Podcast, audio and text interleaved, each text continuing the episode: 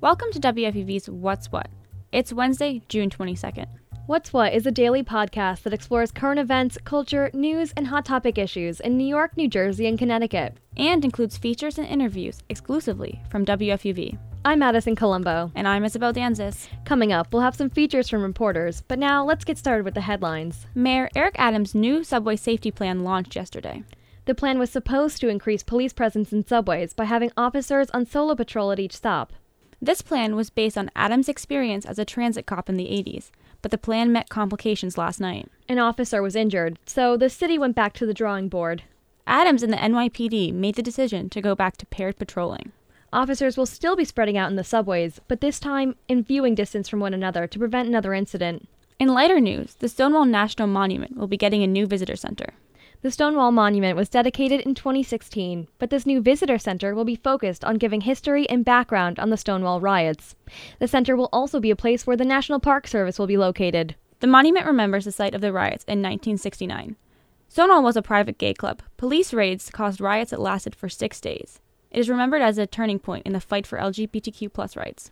The monument and upcoming visitor center keeps the memory of a monumental day in LGBTQ plus history alive, while also teaching future generations about what happened. The center is set to open in 2024. Well, Isabel, are you a fan of Broadway? Yes, I am. One of the best parts about Beacon, New York is going to shows. Well, the Broadway League now says all 41 Broadway theaters are going to be mask optional starting July 1st. Broadway dropped their vaccination requirement in May. This seems like another step in the direction of going back to pre pandemic times. I have some more music news that'll make you sing. The Metropolitan Opera is hosting their summer recital tonight in Brooklyn. The concert features big Met Opera stars like Brittany Renee, Ben Bliss, and Justin Austin. The performance is one of several free events the opera's putting on throughout the whole summer. And this series is not new to New York.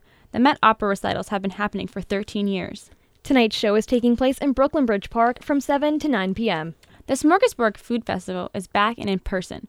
WFUV's Christina Lulich went to the World Trade Center location and spoke with co founder Eric Demby about what draws people to the Zero Food Waste Festival. Two pork, one chicken, one lamb, and two impossible. That's good. Two pork, two impossible, one chicken, and one lamb. All right. Love you That's it. Perfect. That was David at the World Trade Center in Manhattan, ordering dumplings from the Mau Bao vendor at the Smorgasburg Food Festival. Right next to the Oculus at Fulton and Church Street, there are about 20 food trucks and tents lined up outside.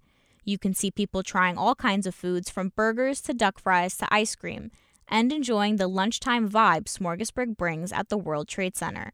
Co founder of Smorgasburg, Eric Demby, says people can enjoy the return of the food festival after the pandemic.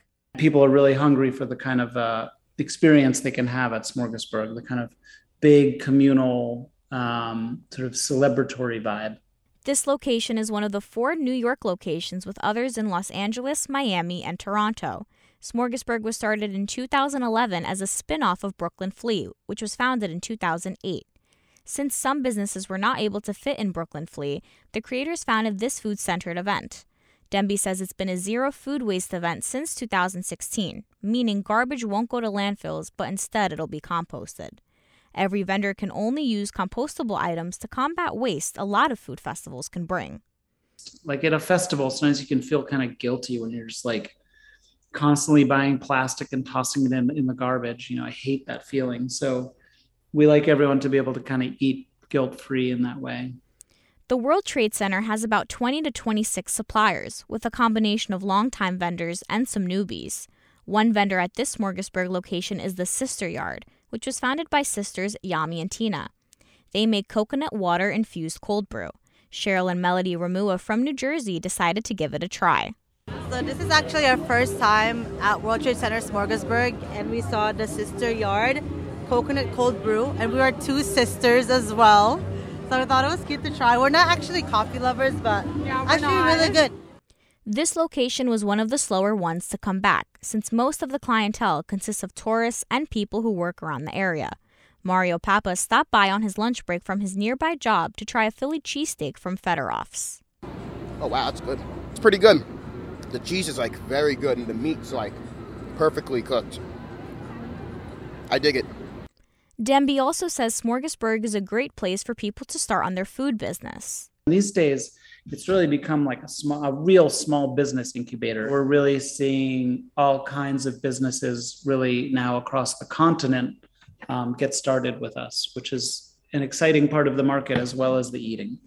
D'Abruzzo is one of the vendors whose primary location is the Smorgasburg Food Festival. Amidst all the smoke from the grills, you can see their workers flipping skewers of tender meat like lamb, chicken, steak, and pork.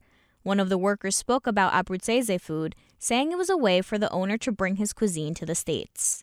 Yeah, it's uh, an Italian street food, and the owner, our parents grew up over there, so he liked the taste. He wanted to bring the culture here, and uh, well, here it is.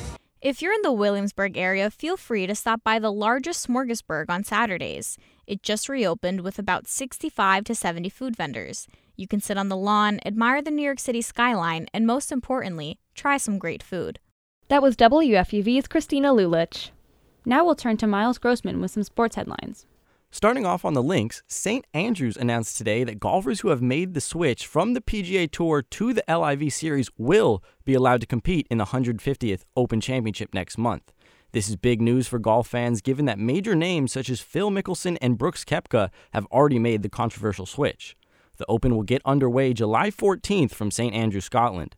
In WNBA news, the Sue Bird Retirement Tour made its stop in New York Sunday the 41 year old Long Island native had over 100 friends and family at her final New York professional matchup against the Liberty. The Storm outlasted the Libs 81 72 in the end, but the Liberty will be back in action tonight at Mohegan Sun against the stacked Connecticut Sun.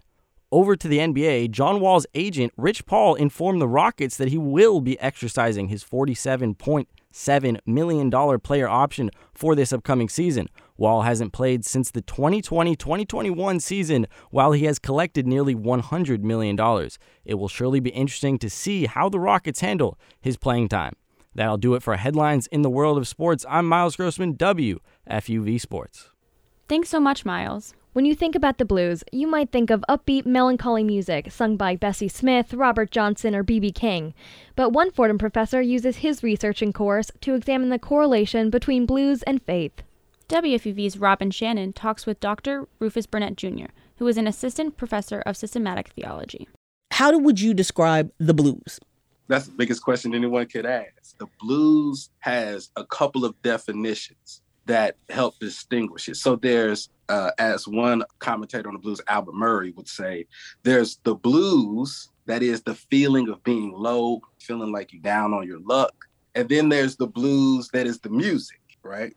And so the blues that is the music is the answer, the response, the way of confronting that low spirit. And so when you start to look at how the blues speak, the blues is a way of living and understanding the world. And that's that's how I'll put it.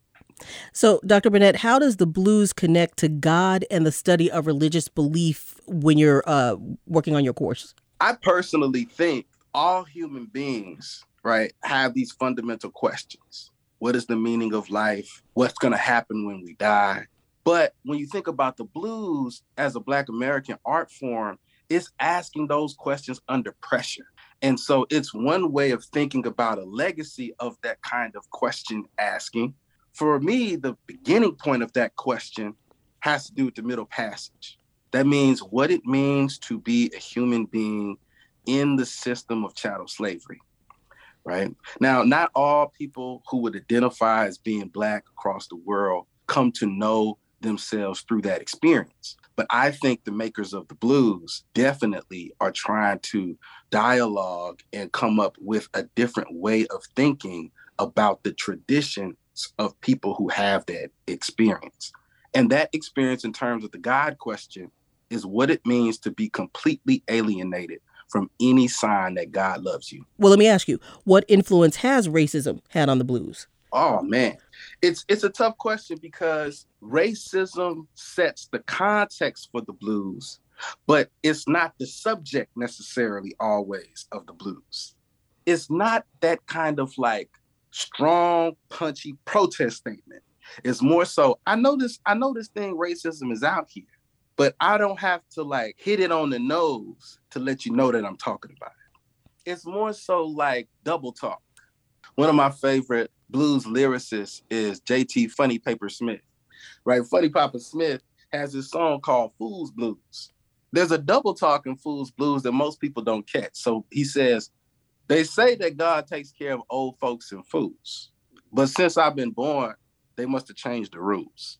What I think he's saying is, you all say that there is this entity called God that's supposed to have mercy on an old fool like me. But as you go through the song, he's he's questioning whether or not this God can hear me. That was Fordham Conversations host Robin Shannon talking with Dr. Rufus Burnett Jr. about the connection between blues music and religion.